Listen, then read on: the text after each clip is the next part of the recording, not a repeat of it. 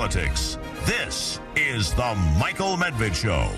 And another great day in this greatest nation on God's green earth. It is a great nation in the midst of a great and ongoing political struggle. We just reported on the, uh, believe it or not, $40 million in TV ads, TV and internet ads that is just purchased by Tim Scott, who is uh, one of the candidates who's rushing to catch up with Ron DeSantis and Donald Trump at the top of the Republican Party. The uh, uh, campaign is on full bore with literally billions of dollars being raised and spent. And so, what's it all mean? Where's it all going? And is there a, really a chance for the Republican Party to pick someone other than Donald Trump, or maybe even for the Democratic Party to pick someone other than Joe Biden?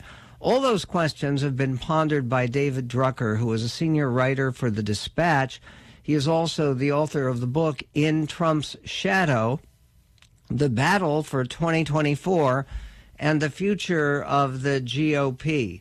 Uh, David, uh, you recently had a provocative column uh, called Vivek Ramaswamy explains how he will defeat Donald Trump. So let me begin by asking you how? What does he have in mind? Well, I, I, I was uh, part of a small group of journalists that uh, had lunch with Mr. Ramaswamy on Wednesday afternoon. And I thought what was interesting about his his comments was that you know in talking to a lot of different Republicans uh, that are running for president or talking to representatives for their campaigns, a lot of times the plan is to eat into Donald Trump's base or to dominate among the voters who want to move on from Trump and the Republican Party, or to do a little of each. And what uh, Vivek Ramaswamy says he is going to do to win the nomination is basically push Trump out and take over the Trump base. And he thinks that he can do that. Um, and and you know, when we asked him how, uh, the first thing he said to us is that, well, it's because I'm not Trump light or Trump without the drama. I'm going to go further than Trump. That he believes that he is a more fulsome representation of the sort of conservative populism that drove Trump to power in the Republican Party eight years ago and has kept him there. And he believes once, you know, that as Republican voters that support Trump see that and realize that, that he will win them over. And so you know, it's, it's interesting because uh, just as an example, Florida Governor Ron DeSantis has been criticized in some quarters as trying to run to Trump's right or out Trump Trump. Um, and, and I'm not sh- sure that he's necessarily doing that as a strategy more than you know what you see is what you get with him. But Vivek Ramaswamy, you know, said that Trump's problem is that he hasn't been true enough to the and you know these are these are Vivek's words, America First principles that he espouses, and so you know he sees an opening there, and you know we'll see if it works. What's uh, an example of a policy difference that uh, Vivek Ramaswamy has already pointed out? He would be, he's much uh, more hard line, is he not, on uh, getting the United States uninvolved in the Ukraine war. Uh, Trump's been a little bit ambiguous on that, sent mixed messages. Ramaswamy, not so much. Yeah, and so it's interesting because you know Trump will talk out of 50 sides of his mouth, and whatever works best for him, he picks, and voters seem to be okay with that. At least the voters that support him. Um, it, it really, when it when you talk foreign policy with Donald Trump, it really depends on the time of day, the time of year, and the political circumstances. Uh, he's consistent on very few things. Those things are immigration and trade um, and you know maybe one other thing, and and he's transactional on the rest. Uh, Vivek Ramaswamy uh, doesn't strike me as a transactionalist. You know, he he wants to pull the U.S. He wants to pull. He wants to cease U.S. assistance for Ukraine, use Ukraine as a bargaining chip to pry Putin away from his relationship with China.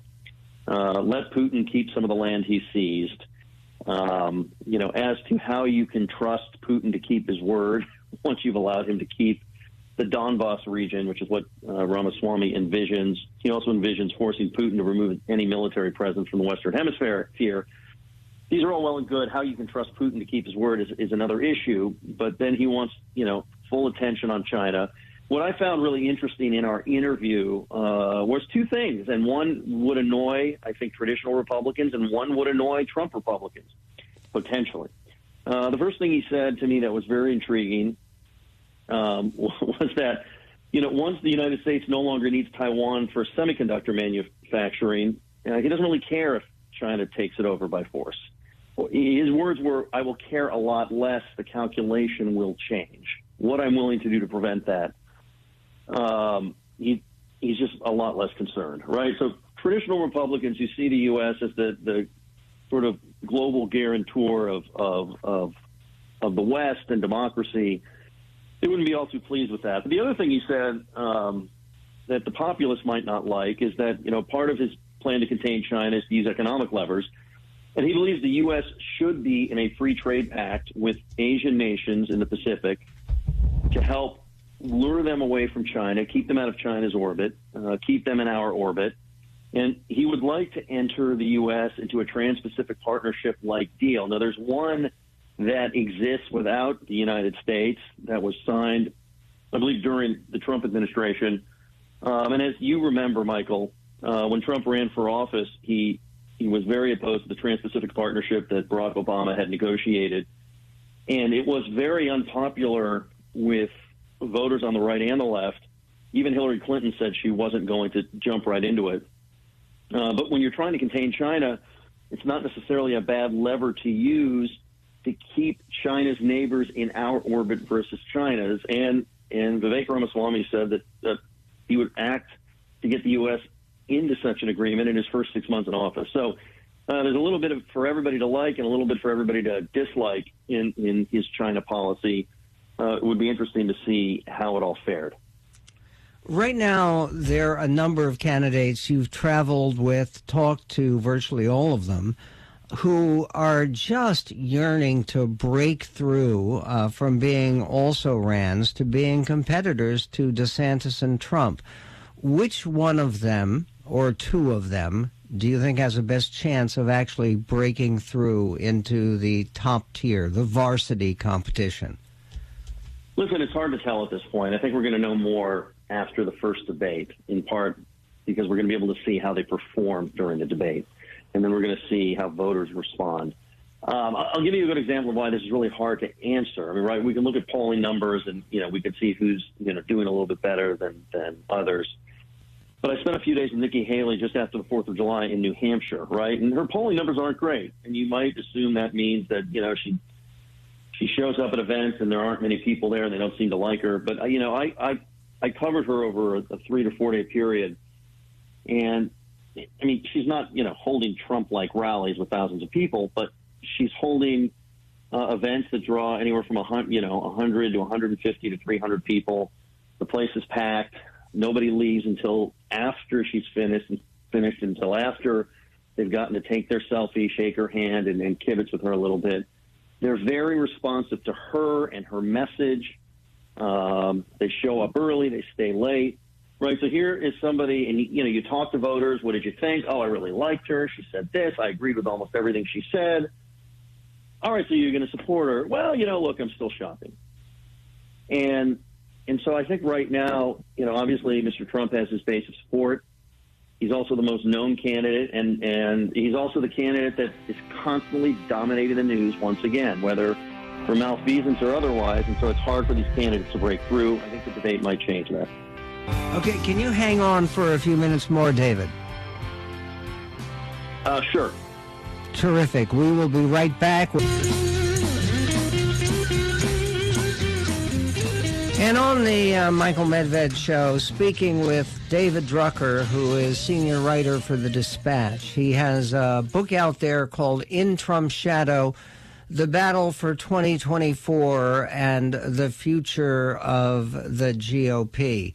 Uh, in in terms of the ongoing campaign, uh, one of the figures who a lot of people had picked to actually gain some momentum and become an alternative to the uh, Trump um, uh, DeSantis duopoly was Senator Tim Scott, and he's just uh, spent $40 million, a lot of it from Larry Ellison, his mentor, he says.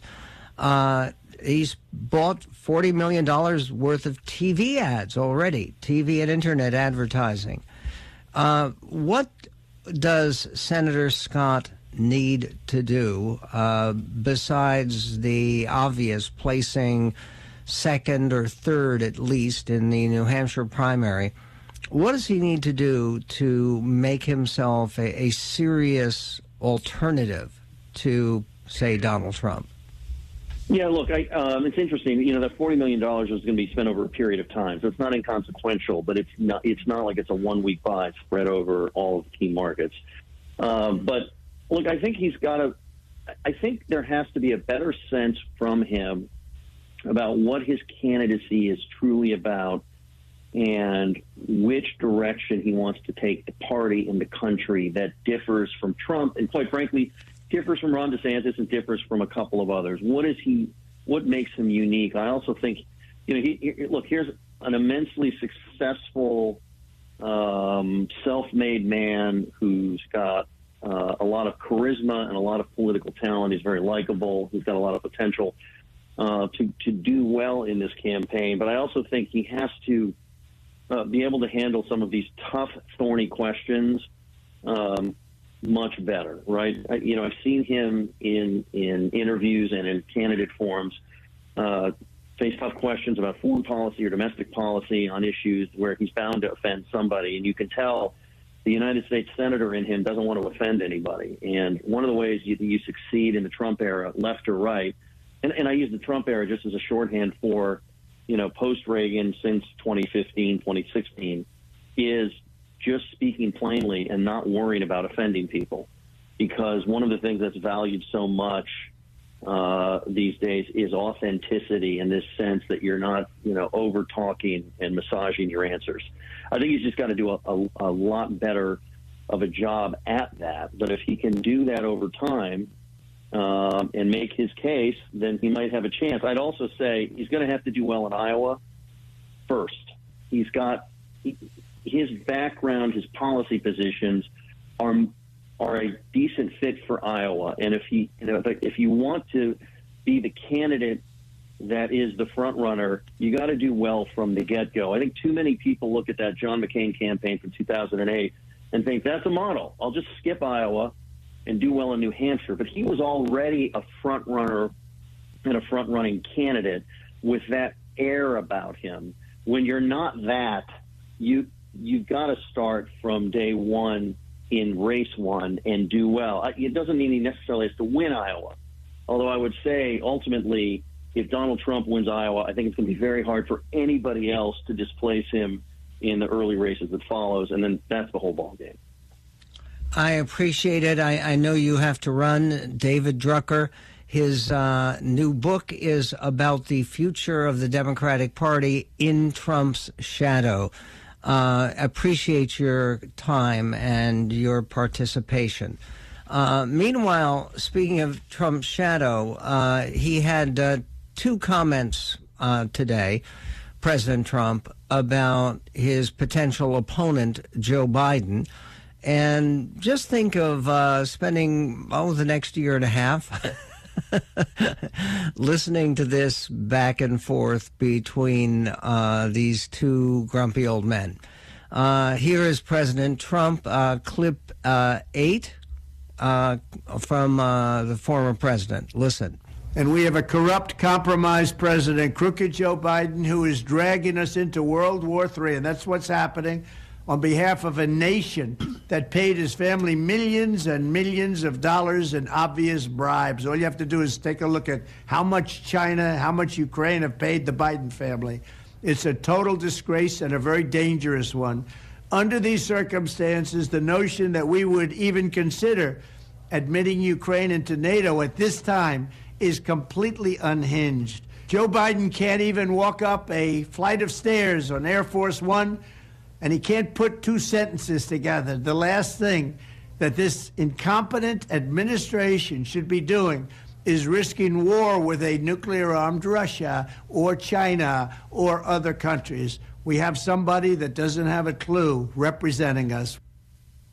Uh, it's uh, uh, president is not just a representative; he is uh, a leader, or at least supposed to be. Uh, somebody who is a leader passed from the scene today. Uh, it's tough not to mention the passing of Tony Bennett.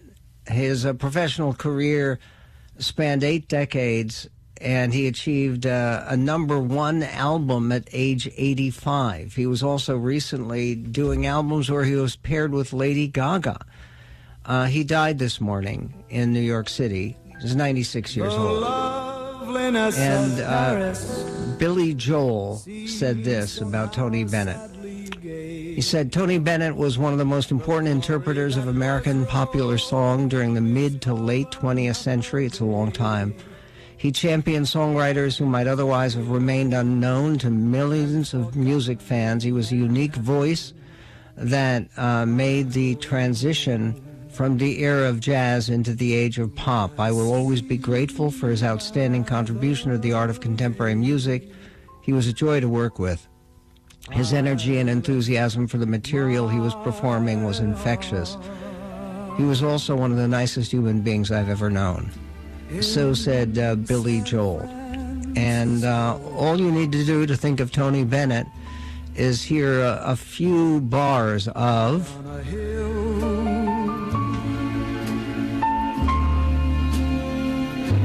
It calls to me to be where little cable cars climb halfway to the stars. The morning and of course, uh, I left my heart in San Francisco. Uh, people have somewhat different feelings about San Francisco today. Um, they have left not just their heart in San Francisco, uh, they have uh, left San Francisco. At least that's true for many people. There's a brand new Gallup poll, which is fascinating. And it's a poll on uh, retrospectively rating American presidents. This is not historians, it's everyday Americans.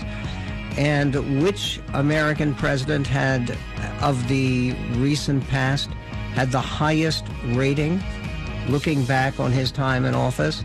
We'll tell you that. And who had the very lowest? Uh, we'll get to that coming up on the Medved Show. I've got you deep in the heart of me. You're so deep in my heart. You're really a part of me. I've got you. Yes, I did. Under my skin. That's uh, the late Tony Bennett uh, singing together in a uh, totally seductive version of uh, a classic song uh, performed with Lady Gaga. What's amazing about that is there's a 50 year age difference, more than 50 year age difference. And one of the great gifts of Tony Bennett, who passed away at age 96, is the ability to sound young. Uh, listen to his voice. Does he sound like he's in his 90s?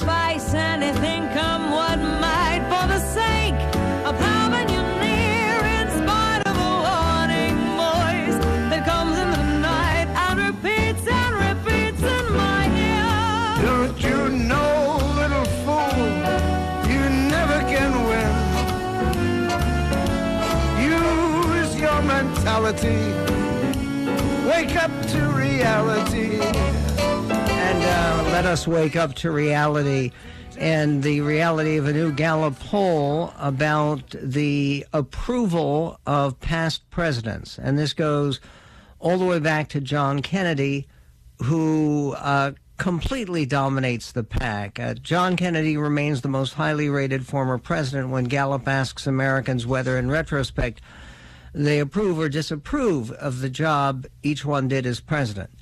Uh, 90% of U.S. adults now approve of the job Kennedy did, uh, 21 percentage points higher than the second place holder, Ronald Reagan. Uh, seven of the nine past presidents receive majority retrospective approval ratings. The two exceptions are uh, Richard Nixon, who had only 32% who think he did a good job. Obviously, he was forced to resign facing impeachment. The other exception, uh, the only president ever who was impeached twice. And uh, by the way, they're still talking about this imp- expungement of the impeachment record, which is just the most lavish waste of time and energy imaginable. But uh, the uh, retrospective approval ratings of Kennedy, uh, George W. Bush, and Nixon have all increased slightly by four points since the 2018 uh, poll. And the only approval rating that has dropped four points from 62% to 58% is uh, Bill Clinton, following a seven point decline in his rating between 2002 and 2018. As a result, Clinton now ranks behind Kennedy, Reagan, George H.W. Bush, and Barack Obama, who gets a 63% rating.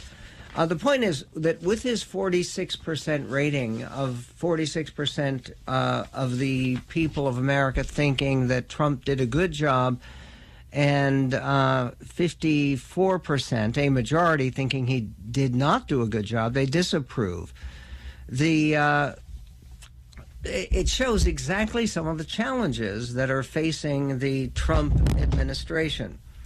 And uh, particularly in terms of foreign policy, uh, we just played the last sample of where President Trump uh, now believes that it would be folly to uh, welcome Ukraine into NATO uh, which of course we're not doing anytime soon, and we will only do presumably once the war is over.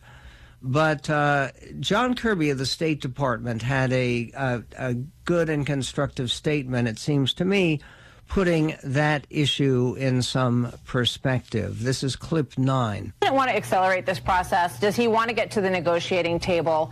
And you know, do, does he believe that this should not, at any cost, turn into a long war, which you said recently it might be. The, it, it, could be. The, the, president has been clear. We, we think this war could end today if Mr. Putin would do the right thing. Obviously, that's not going to happen. We all want it to end as quickly as possible. The Ukrainians, certainly more than anybody, want it to end as quickly as possible. But Mr. Putin has shown absolutely zero inclination to be willing to sit down and negotiate with President Zelensky. Quite the contrary. I mean, just in the last couple of days, Martha, he's been striking now at, at you know, Odessa, the port on the northern Black Sea, and destroying 60,000 tons of grain. So he's doing everything he can to continue to prosecute this war. He's still supplying his troops with the resources they need for this defense in depth that I talked about, all the way from Bakhmut down to Kherson.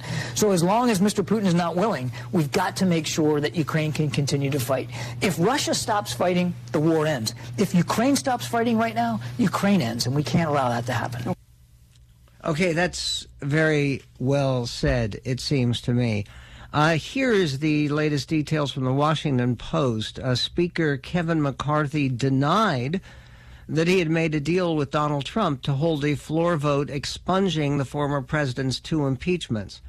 Politico this week reported that the Speaker made a deal with Trump after McCarthy suggested he may not be the strongest GOP presidential nominee and the vote to expunge the impeachments would appease Trump. The votes would place swing seat, uh, swing seat Republicans in a politically perilous position, either siding with Trump or bucking him, which could turn the former president against the vulnerable members.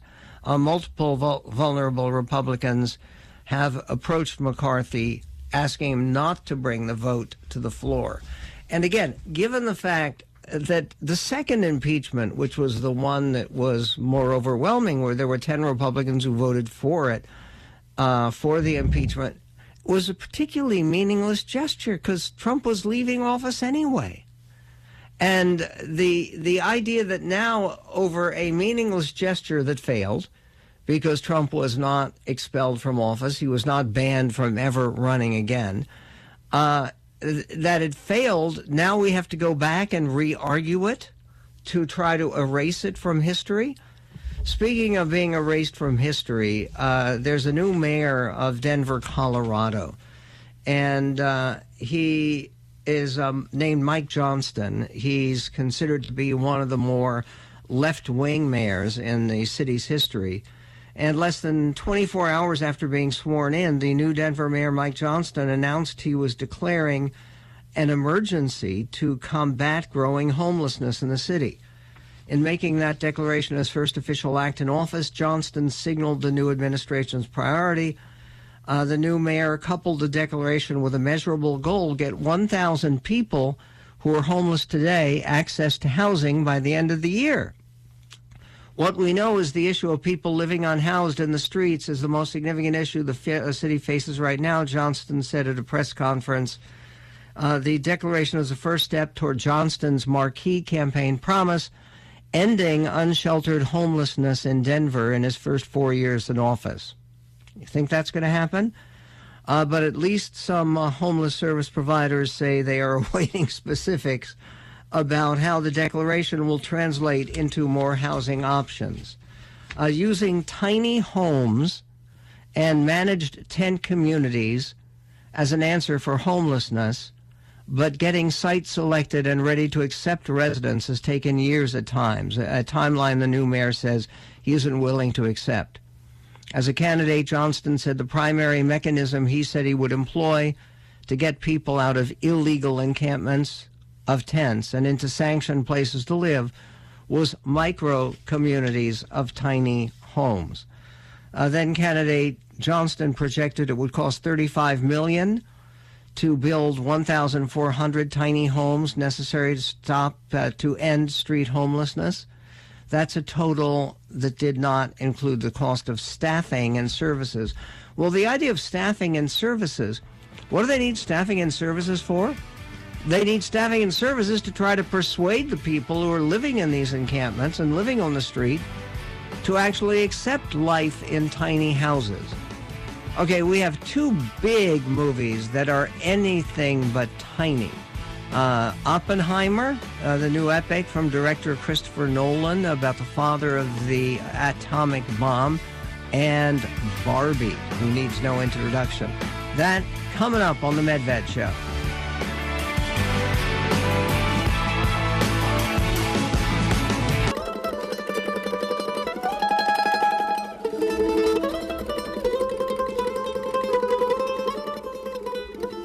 On the Michael Medved Show, uh, it is uh, summer. Uh, it is still the month of July. Uh, it is still a glory to live in this country that we were celebrating uh, just a couple of weeks ago for our Independence Day. And it's actually uh, a day to, especially with the strikes going on, the production interrupted, to celebrate two big uh, and sure to be very successful movies that are available today. They're not for the same audience. It's hard for me to imagine uh, a lot of people saying, okay, I'm going to go see Barbie and then I'm going to go see uh, Oppenheimer. Op- Oppenheimer is three hours long, not close to three hours. It's three hours long. It doesn't feel like that because the movie is so skillful. Uh, but let's go first to Barbie, which is only a little bit less than two hours long. And it's about uh, the world's most famous doll. And you see her idyllic life in Barbie land at the beginning. Barbie is played uh, brilliantly, I might add, uh, by uh, Margot Robbie, the great Australian actress who not only looks beautiful and uh, looks like Barbie or enough like Barbie, but uh, actually makes a role of this and makes this uh, doll uh, somebody you can almost believe in. Her um, her partner or boyfriend, uh, Ken. Uh, who in this version has sort of bleached blonde hair, not the brown hair that might be familiar with people who had the actual Ken dolls. But uh, Ken is played by Ryan Gosling. Listen. What do I have to do? You have to go to the go, the real world. You can go back to your regular life, or you can know the truth about the universe. Okay. Wow, this is the real world. What's going on? Why are these men looking at me? Yeah, they're also staring at me. If this got out, this could mean extremely weird things for our world. This would be catastrophic! Humans only have one ending. Get that Barbie! Ideas live forever. Okay, uh, the the film is full of stars. Uh, that's uh, Kate McKinnon, who's almost unrecognizable. She plays Weird Barbie, who is a doll who, by its owners, little girl owners, has been colored on and had the hair chopped and you know, it looks weird.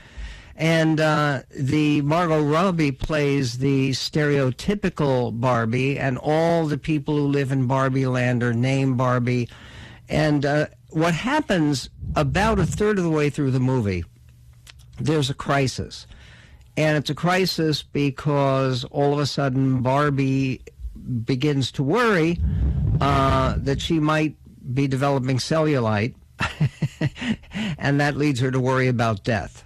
Uh, this is is actually not a, a, movie that is perfect for little kids. I was thinking while watching it uh, how uh, my six year old granddaughter, who has Barbies and uh, loves them, uh, would react to the film, and it wouldn't be good. This is not a, a film for children. It's a film about existence. And particularly the second half of the film is much less entertaining than the first half. Because the second half of the film, there's an effort by Will Ferrell, who plays Mr. Mattel, who is the head of the corporation that's trying to recapture Barbie from the real world and return to putting her in a box. And they are chasing Barbie, and then she returns to Barbie land to find that Ken has launched a rebellion by the other Kens to install the patriarchy in the feminist paradise that was Barbie Land. It's it's never less than uh, handsomely directed by Greta Gerwig. It was co-written by Greta Gerwig's partner. She's best known for doing Lady Bird, which is a great film, and Little Women, which was an even better film. Uh, this movie because it's so uneven with a delightful first half and a, a troubled and unresolved second half, uh, which tries too hard to be serious and make serious points. Uh, this film is less successful than Greta Gerwig's other films. Two and a half stars for Barbie. It's rated PG 13 uh, because there are references to well, to human sexual equipment and uh, general references to sexuality and other subjects, including a, uh, a somewhat surprise ending. makes makes not a lot of sense. Uh, one movie where, where, you know the ending, uh, if you know history at all, it's uh, a very different film, obviously, is Oppenheimer. And Oppenheimer tells the story of J. Robert Oppenheimer, who was the lead scientist at the Manhattan Project. And uh, the film is full of stellar performances. Matt Damon plays the other leader of the Manhattan Project, uh, General Leslie Groves. He's terrific and almost unrecognizable as Matt Damon. Uh, there's also Robert Downey Jr. plays a figure called Lewis Strauss. And part of the problem, and it's the only problem with what is a magnificent motion picture and uh, is fascinating every frame. Uh, the problem with it is if you don't know the history, you're going to be a bit confused because it centers on two different investigations that uh, occurred, uh, one in 1954 and one in 1959. And the only way you can tell the difference is one of the investigations is in black and white and one is in color. And one is an investigation of J. Robert Oppenheimer uh, as to whether he should have a renewal of his security clearance because people have been exploring in 1954 his youthful associations with the Communist Party and uh, his wife's membership in the Communist Party. And uh, then there's another investigation which has really t- only tangentially to do with Oppenheimer, which is an investigation of the Robert Downey Jr. character who plays Lewis Strauss, who was the head of the Atomic Energy Commission, who was fighting for confirmation as Secretary of Commerce in 1959. That connection is complicated. The connection with uh, Albert Einstein is complicated but it's all fascinating, and if you concentrate, you can put the pieces together. Uh, the uh, craft of the film by director Christopher Nolan is just magnificent. I loved his movie Dunkirk, which was another historical film. And as in that film, he gives uh, full dimension to historical characters. Uh, the Oppenheimer character is played by uh, Cillian Murphy, who is a new young Irish actor who is just terrific. It's a sure thing Oscar performance, it seems to me, partially because it takes the young man from the period of adolescence, where Murphy is convincing, to a period of old age, looking back on some of the complications of his life. One of the questions about uh, Oppenheimer is it's about a theoretical physicist and uh, the developer of the atom bomb. Uh, why is there so much sex in the movie? And there is. It's an R rated film, and also because it's about creating the most destructive weapon that human beings had ever developed. And uh, uh, there is sexuality, not all of it involving, uh, uh, well, some of it involving Karen Pugh, uh, uh, playing a, a woman who had a real life role in Oppenheimer's life, and some of it involving Emily Blunt as his longtime wife. But um, why is there a lot of sex in the movies? Because there was a lot of sex uh, of, of complicated nature in Oppenheimer's life. Uh, you come out of the film uh, feeling feeling just overwhelmed at the importance of what uh, you just saw on screen and the way that they portray the nuclear explosion and the success of achieving nuclear weapons, which brought the war to a quick end, uh, is extraordinarily artful. Uh, the film was shot uh, in IMAX, and it'll, it'll, be shown even when it wasn't shown in IMAX screens. It is gorgeous to look at. Three and a half stars for Oppenheimer. Uh, coming up next time on the Medved Show, uh, Miles Taylor is a very controversial figure. He did a piece for the New York Times where people tried for several years to figure out who wrote it. It was signed anonymous. It was written by somebody who was in the Trump administration, and Miles Taylor was. He was also in the George W. Bush administration. He now writes a book called A Warning about what could go wrong with the next president, whoever it is. Uh, we'll be speaking to him on Monday. We'll also be speaking about a new Gallup poll about American belief. Who do you think people believe in more, God or the devil? Well, we'll give you the answer and more Monday on the Medved Show and this greatest nation on